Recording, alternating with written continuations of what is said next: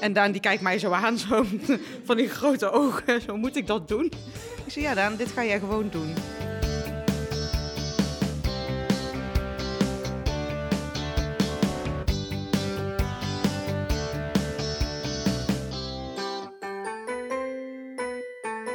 Leuk, je bent er weer in deel 2 van week 37 van jouw zwangerschapsweek. Omdat de bevalling nu echt aanstaande is, nemen we uitgebreid de tijd om dit hele proces van A tot Z door te spreken, in twee afleveringen dus. In deel 1 hoorde je alles over de ontsluitingsfase en die pittige laatste centimeters. Daar praten we nu nog even over door en dan hebben we het over het persen, de ring of fire, het moment dat de baby op je buik wordt gelegd en alle belangrijke momenten die direct daarna volgen. Een erg leerzame aflevering vol feiten waar je echt wat aan hebt tijdens je bevalling. Nog wel even goed om te zeggen, de bevalling zoals we hem in deze twee afleveringen bespreken, dat is er best wel eentje uit het boekje. Maar zoals je waarschijnlijk al weet, omdat je erover hebt gehoord, gelezen of het zelf hebt ervaren, kunnen er altijd tijdens de bevalling dingen gebeuren waardoor het even wat anders loopt. Uh, en daar proberen we natuurlijk ook in alle andere afleveringen veel aandacht aan te besteden. Voor nu veel luisterplezier met uh, deel 2 van De Bevalling. Diede, als je dit zo hoort over dat persen en hoe dat voelt, is dat iets waar je naar uitkijkt? Of vind je het eng klinken? Of um, nee, kun je er iets bij eng... voorstellen? Nou ja, nee, ik kan me er niks bij voorstellen. Nee, nee. nee dat, ga ik echt pas... Ja, ik probeer het zeg maar in me op te nemen en ik probeer er een beeld bij te vormen. Maar ja. ik denk, nee, dat gaat helemaal niet. Nee, nee, dat voel ik echt op dat moment, maar ik ben er zeker niet bang voor. Nee, nee. Ik, want ik hoor wel eens van vrouwen dat ze het moeilijk vinden uh, om de, omdat je in het begin ben je heel erg gewoon aan het wegbuffen. Je bent gewoon vaak best wel in jezelf gekeerd of zo tijdens die ontsluitingsfase. Dan ben je nog een beetje in controle. Een beetje in controle. En nou, bij het persen ben je in principe natuurlijk ook, in, controle, Want je gaat eindelijk iets doen. Dus sommige vrouwen vinden het volgens mij heel fijn. Van, oh yes, eindelijk kan ik iets met, mhm. die, met dat gevoel. Ja. Maar ik hoor ook wel eens dat mensen het moeilijk vinden om... Ehm, ja, dat heftige gevoel om zich daaraan over te geven. Nou, daarom is zeg maar tussen die 8 en die 10 centimeter ook voor heel veel vrouwen zo heftig. Hè, na dat persen toe, zeg maar. Want nou ja, je mag nog niet persen. Er wordt nog van je gevraagd van blijf zuchten. Uh, maar het is ondertussen al wel heel heftig, omdat je beginnende persdrang aan het krijgen bent. Mm um, dus omdat vrouwen daar de controle, daar vindt vaak ook een beetje dat paniek, paniekmoment. Ja, een beetje paniek, uh, En daar komt het hè, op ja, je, je omstanders neer, dat zij jou hè, er doorheen kunnen coachen met een pep talk. Je bent goed bezig, blijf zuchten, ik zucht met je mee. Dat zijn allemaal dingen die, uh, die daarbij helpen. En wat je zegt René, in het begin, die weeën wegzuchten. Go with the flow zeggen we ook wel. Hè? Ze komen op als een wee of als een golf en ze gaan ook weer weg als een golf. Ga daarin mee, want ja, je tegen de verzet heeft sowieso vrij weinig zin. En dat zie je ook vaak op het moment dat je echt mag gaan persen. Want heel veel vrouwen, tuurlijk, je moet even omschakelen na uren wegzuchten. Mhm. Van hoe moet dat dan persen? Ja, ook dat. Zeker als je liggend in bed is natuurlijk ook voor heel veel vrouwen raar. Want ja, als jij op de wc zit en je hebt poepgevoel, lig je ook niet. Nee. Uh, dus dat is soms even omschakelen. Sommigen kiezen daarom ook heel bewust voor een hè, kruk of in ieder geval een andere houding dan mm liggend in bed. En, maar het is vaak wel inderdaad een soort empowering. Van, hé, hey, ik ben nu bezig met die eindsprint. Ja. En maar nu... goed om te weten dat die eindsprint dus nog best een tijdje ja, kan duren. Een lange sprint. Ja, maar goed, alles in verhouding. Want ik zeg altijd, neem gemiddeld een bevalling duurt 24 uur. Ja. Inclusief wat jij net al zei, mijn latente fase duurde een uur of ja. 10, 12. Juist. Nou, dan je actieve fase zegt dat dat ook 8, uh, uur duurt. Nou, misschien nog wel voordat jij goede persdrang hebt, bij 10 centimeter ben je ook een uur verder. Klinkt echt precies als mijn eerste bevalling. Dit. Ja. Deze het hele tijdschema. Serieus. Ja, ja. dus nou neem die ja, 24 uur. en bedoel, als die baby er eenmaal is, dan komen we zo nog. Maar dan is er ook natuurlijk nog precies, onderdelen die bij een bevalling horen. Zoals een nou, moederkoek en zo. ja, oh, ik mis nog wel even een stukje. Ik weet niet, ik had er altijd over gehoord. En toen het moment daar was, dacht ik... Oh my god, dit bedoelen ze, The Ring of Fire. Oh, ja. maar daar komen we dadelijk. Oh, daar komen we dadelijk. Oké. Okay. staat ook nog op mijn lijstje. Ik wou nog even één ding, één ding over de fase voor The Ring of Fire. um, wat mij nog hielp is toen uh, met die 8, 9, 10 centimeter bij mijn eerste bevalling... vond ik ook heel heftig. En maar toen dacht ik yes, dat betekent dus dat ik er bijna ben. Dus in, terwijl ik dacht, oh mijn god, moet ik dit misschien nog een keer doen in mijn leven? Dit is, uh, dit is zo rot. Dacht ik, oh, maar dit heb ik gelezen. Dit betekent dat het bijna mag gaan persen. Dus Liede, mocht je dit krijgen... Als je niet meer kan. Als je niet meer kan, dan weet je dus... Ik ben er bijna. Ik ben er bijna. Dus dat, dat helpt je op dat moment misschien. Ja. Maar dan inderdaad... Oh ja, en nog één dingetje. Uh, waar, waar, ik ook niet van wist, is dat tijdens die ontsluitingsfase, vooral als je richting het einde gaat, kunnen ook allemaal van die dingen gebeuren die Roos net zei. Dat je ontzettend misselijk bent. Ik moest ook inderdaad overgeven, trillen, warm, koud. Dat, dat is misschien ook nog iets goeds om rekening mee te houden. Van er kan heel veel gebeurt er nog verder met je, lichaam. Zeg ja, je kan ook intens gaan trillen ja, door alle energie. Ja, echt helemaal zo shaken. Ja, di diarree komt er ook hè, uh, vaak nog wel. Je, je, gooit er van boven alles uit, maar ook beneden om letterlijk ruimte te maken voor die baby. Ja. ja, En als het niet tijdens de ontsluiting gebeurt, dan gebeurt het vaak wel tijdens het persen als er nog wat in die darmen zit. Heel veel vrouwen voelen zich daar dus ontzettend gênant over. Maar voor ons als zorgverlener, ja, als jij hè, uh, eerst ontlasting loost voordat er een baby komt, weet ik wel dat je goed perst. Ja, ja. je perst in ieder geval de goede kant op. Ja, ja. dus het zou wel gek zijn als je de andere kant op perst. Maar. Ja, nou, maar je moet, ja, ik sta natuurlijk geregeld langs het bed. Hè. Uh, er zijn ook heel veel vrouwen die juist heel erg op hun borstkast persen, oh. bovenin. Geef zo of, op een, tijdens, uh, of op een hoofd. Dus daarom is ook het advies, maak je zo rond mogelijk. Het liefst zelfs nog je kin op je borst. Zodat je de lucht ook echt even vast kunt zetten in je middenrif. En je middenrif naar beneden kunt duwen. Want dat is eigenlijk wat je doet tijdens het persen. Ja, ja. dat deed ik trouwens. Ik, ik vroeg ook aan Maarten of hij me omhoog wilde tillen inderdaad. En ik, mijn benen werden tegengehouden, zodat ik echt oh, helemaal... Ja, wat eh, goed. Ja, ja. ja dat wist niet, het voelde natuurlijk, anders lukt het gewoon niet. Ja. Nee. nee. En ik zeg wel altijd bij... je dat zelf aanvoelde. Van dit moet gebeuren. Ja. bij je benen ook pak ze het liefst zelf vast. Laat niet zorgverleners je benen. Ze mogen je ze best aanreiken, maar pak als je aan het persen bent, ze wel echt zelf vast. Trek ze goed naar buiten ook. Hè. Maak echt ruimte in het bekken. Daarmee ook je ellebogen uit bed. Um, want als je als zorgverleners uh, naar jou toe duwen, de een duwt net wat harder dan de ander, dan kun je dus heel veel bekkenklachten mee krijgen oh. na je zwangerschap. Je moet het zelf voelen natuurlijk. Ja, ja, ja. ja. Oh. Heb je de mogelijkheid in een ziekenhuis om ze in de beensteunen te leggen, in de weeënpauze ook prima, maar zodra die wee komt, pak ze alsjeblieft zelf vast. En dan inderdaad, dan, dan komt je kind uh, perswee na perswee, komt hij meer en meer naar buiten. En, dieper. Ja. en dan hoor je, ik zie al een beetje haar. Ja. Dat... En zelf voel je ook inderdaad het een en ander. Roos, kom maar in. ja, nee, ik had er zoveel over gehoord en ik wist niet wat het dan was, maar het heet de Ring of Fire. En zodra het er is, weet je het. ja. Dat ga je ook niet meer vergeten. Ja, ik kan het gevoel niet meer krijgen, maar op dat moment dacht ik... oh, dit is... Ja, sorry, ik vond het erger dan ik had verwacht. Ja. Maar dat is inderdaad dat het hoofdje staat, staat zeggen ze dan. Ja, een van mij uh, die is uh, pas bevallen en die, uh, was, die is al drie dagen dus mee bezig geweest, zei ze. Maar dat is dus inderdaad inclusief de latente fase. en, en zij zegt, maar die ring of fire, dat was echt het ergst. Ja. Vooral als de verloskundige dan nog even gaat voelen. Dat was bij mij, die ging nog even voelen. En toen zei ik, je doet me pijn. Zei nee, dat doe je kind. oh, geef je kind maar nou ja, Oké, ja, in principe hoef je niet zo heel veel te voelen, want je ziet eigenlijk al heel veel. Het enige wat je wel wil is voorkomen dat je natuurlijk ja, uitscheurt. En daarom is ook juist die Ring of Fire wel echt even een W. Ja. Omdat het weefsel maximaal de tijd krijgt om oh, mee te rekken. Oh, je moet het een W volhouden. Of een weepauze vaak. Ja, fijn. Oftewel, hè, een weepauze. De, Nou ja, je, krijgt toch gewoon pauze hoor. Zegt ja, die wee die komt het. Hè, nou ja, die heb je gemiddeld genomen pers je drie keer tijdens een wee. Dus het is niet één keer persen tijdens een wee, want dat, ja, een wee duurt nou een minuut. Hou maar eens een minuut lang je adem in en persen. Dat is mhm. best wel een opgave. Dus gemiddeld zeggen we, je neemt een hap lucht, zet hem vast. Dus niet uitademen. Zet hem vast en pers dan op je onderkantje. Alsof je dus flink aan het poepen bent. nee, ja, dat is maar dat, Maar dat, vind, dat moet je dus ook durven. Want ik heb toen ook één keer geroepen tegen haar, omdat ik inderdaad ook ervan schrok. En ik zei, maar dit... Ik scheur uit! nee hoor meid, het valt hartstikke mee. Nou, en toen durfde ik weer. Maar dat is best eng, hè? Als je zo die pijn hebt, maar je moet toch doorduwen. En natuurlijk snapte ik ook wel, ja, ik moet ook wel door. Ja, snapte ik ook wel. Maar heel veel mensen... Wel even, moest wel even over een drempel heen. Van, maar heel veel mensen zijn maar in het, het is begin... letterlijk een drempel. een hele grote brandende drempel. Ja. Maar heel veel mensen zijn in het begin, op het moment dat ze gaan persen, al bang voor uitscheuren. Maar ik oh. wil er wel even bij zeggen, als jij gaat persen, staat een, een hoofdje op bekkenbodem. Mm. Maar hij gaat een inwendige speeldraai maken, zo noemen mhm. we dat. Dus hij draait. Mhm. En hij draait op je bekkenbodem nog een keertje. Zodat mhm. ook de schoudergordel goed door dat bekken heen gaat. Knap dus, hè, van zo'n kind. Nou hè. Dus, dus het is niet zo dat als jij begint met persen, daarom zeiden we het eerder al, hè, het duurt een uur of langer.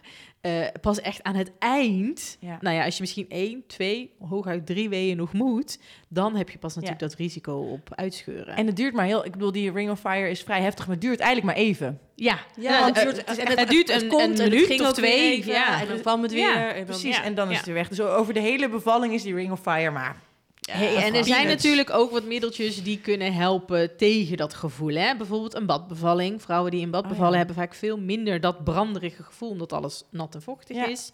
Als je niet in bad bevalt, om wat voor reden dan ook, een warme washand doet ook wonderen. Hm. Zorgt voor een hele oh, goede doorbloeding daar beneden. En nou ja, maakt het ook iets minder, uh, iets minder pijnlijk. Maar het is eigenlijk, die Ring of Fire is om te voorkomen dat, je, uitscheurt. Ja, dat je niet doorperst eigenlijk op dat moment. En helemaal, ja.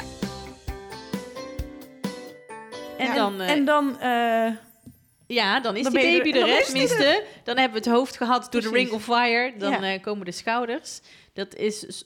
Nou ja, soms gaat dat heel soepeltjes en heb je daar als verloskundige ook weinig ingrepen voor nodig, of handgrepen.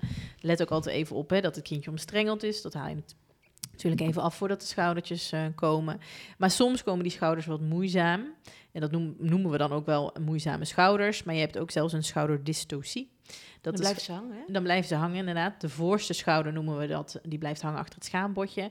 Ja, dan heb je wel wat extra manoeuvres uh, nodig. En die heeft een verloskundige gelukkig ook allemaal in huis. En beval je in het ziekenhuis, dan is er ook zo wat extra handen natuurlijk nog uh, paraat. Ja, dus dat is vaak nog wel even een dingetje. Zeker als je een wat groter kind verwacht, dat je daar alert in ieder geval op bent. Ja, daarom is het het liefst ook voordat je gaat starten met persen, willen we een lege blaas. Ja. Zodat een volle blaas niet de boel in de weg zit. Ja, ook met het oog op dat als straks die baby geboren is, die baarmoeder is nog niet klaar.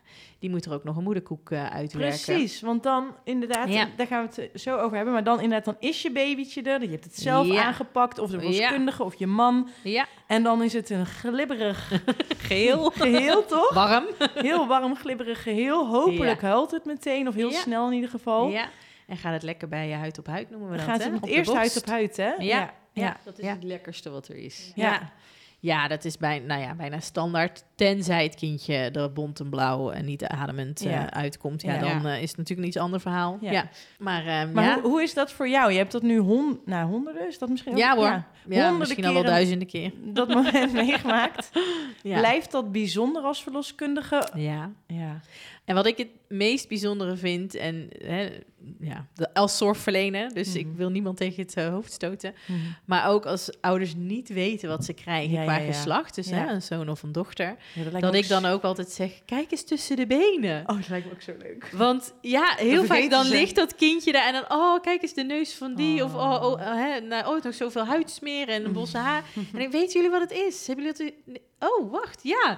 Dus ik vind dat zo mooi. Wat een mooi moment moet dat zijn. Ja. ja. Ja, ik ben ook niet degene die dat verklapt. Ik zeg altijd tegen ouders, kijk zelf even. Oh, dat lijkt me zo leuk. Ja. Ja. ja. ik, ja, ik vind dat altijd heel ontroerend. Ja, ja, ja, dat snap ik Ja, ja. Dus mee, dan is er ook vaak wel, weet je, nou ja, het kind is er veilig en wel. Dus dan is er ook vaak wel weer even, oh, alle schouders gaan weer uh, een paar centimeters omlaag. Maar dan moet er nog een heel klein beetje gewerkt worden. Er moet uh, nog wat gewerkt worden. Voor de vrouw voelt dat minder als werk. Ja. Want die heeft vooral aandacht voor dat lekker wat op haar buik ligt. Mhm. Maar ik als zorgverlener ben natuurlijk nog wel even benieuwd van hoe is het met het bloedverlies als het kleintje er eenmaal uit is. Je krijgt ook vaak even een hand op je buik om te voelen van wat doet die baarmoeder? Is die nog mhm. steeds goed aan het samentrekken? Of is dat ineens een, een slappe zak aan het worden? Want we willen dat die goed hard is en uh, goed samentrekt om die moederkoek nog los te woelen. Ja, want die zit er nog in. Die zit er nog in. En die heb je het liefst, nou zeg, binnen een half uur geboren. Ja. ja, ehm, ga je ineens heel veel bloed verliezen, dan kan het zomaar zijn dat je zorgverlener denkt van... oh ja, die blaas moet nog leeg. Um, ik wil graag uh, toch wat medicatie toedienen om die baarmoeder goed te stimuleren te blijven samentrekken. En dat is uh, oxytocine. Ja. Daar hebben we Krijg je in je been, toch? Ja, ja die, uh, zolang je geen infuus hebt, dus als je gewoon thuis bevalt of polyklinisch, dan heb je natuurlijk geen infuus. Dan krijg je hem inderdaad als injectie in je bovenbeen. En anders wordt je ook vaak nog wel via het infuus gegeven. Ja. Mhm. Um, en dat zorgt ervoor dus dat die baarmoeder goed blijft samenkrampen, zodat jij er zo min mogelijk bloed verliest natuurlijk. En ook dat die placenta er uiteindelijk uitkomt. Want vaak is het zo, heb jij na 20 minuten die placenta nog niet gebaard en blijft het bloedverlies verder wel acceptabel, dan na 20 minuten is vaak wel het moment dat de zorgverlener zal zeggen: Oké, maar hij, ik wil hem wel binnen dat half uur hebben. Want hoe langer je ermee wacht, hoe groter ook nog de kans op dat bloedverlies na de geboorte van de placenta. Dus dan heb je een goede reden om die, uh, om die prik ook wel te zetten. Ja. De navelstreng die is inmiddels al doorgeknipt. Nee. Nee. Nee, natuurlijk niet. Hallo, blijf even bij de Nou ja, die, ik ben heel erg van, ik laat hem uitkloppen, die navelstreng. Hè, als het kleintje geboren Wat is. is dat? Ik, ik wist nee, het helemaal niet. Ik nee, het niet. Achteraf pas hoorde ik ervan. Maar. Als de baby geboren is en hij ligt, hij, zij ligt lekker bij moeder op de buik.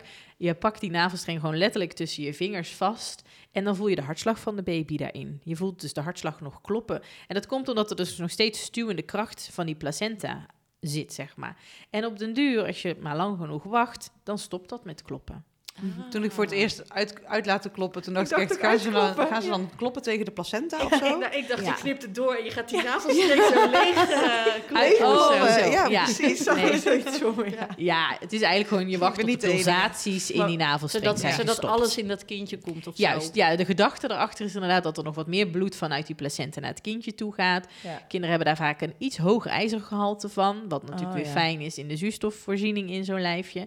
Er zijn ook wel onderzoeken waaruit blijkt dat kinderen weer iets makkelijker geel gaan zien. Dus geelzucht, uh, wat, uh, wat makkelijker uh, komt. Maar ja, er is geen goed of fout, zeg nee, maar. Okay. Nee, nee. Dus ja, ik ben voorstander, want ik denk, nou, die vrouw heeft net hartstikke hard gewerkt. Kindje ligt lekker even bij te komen. Zolang iemand niet overmatig vloeit, hè, niet veel bloedvlies mm. heeft even, even tot rust komen. Ja. Dus laat die kleine lekker met navelstreng nog bij de moeder. Uiteraard, ik als zorgverlener heb wel oog dus voor wat er beneden gebeurt. Ik voel vaak dus nog even aan die buik van kan ik rustig afwachten. En meestal is binnen 10 minuten zo'n navelstreng wel gestopt met pulseren. En dan mag die En dan mag die doorgeknipt worden. Ja, je kan er een klemmetje op zetten of een koordring. Dat is de mhm. laatste tijd best wel. Uh, ja. ja. hè? Dus uh, um, niet elk ziekenhuis uh, of kraampakket heeft dan een koordring. Dus regel dat dan even als je dat wil. Ja, die van mij had er eentje. Ja, de, ik heb nog even gecheckt. De, de klem is nog, mm, ja, anno nu nog wel een mhm. beetje, zeg maar.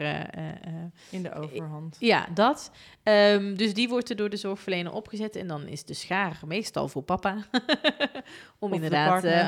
Sorry, ja. de partner om uh, door te knippen.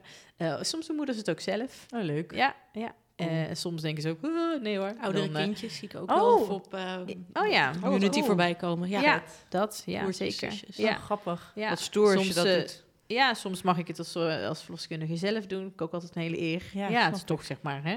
Ja. Barrière tussen uh, het leven binnen en buiten. Moeder of kind letterlijk van de moeder losmaken. Uh, ja. Dus dat. Is en dat dan, een emotioneel moment voor veel vrouwen?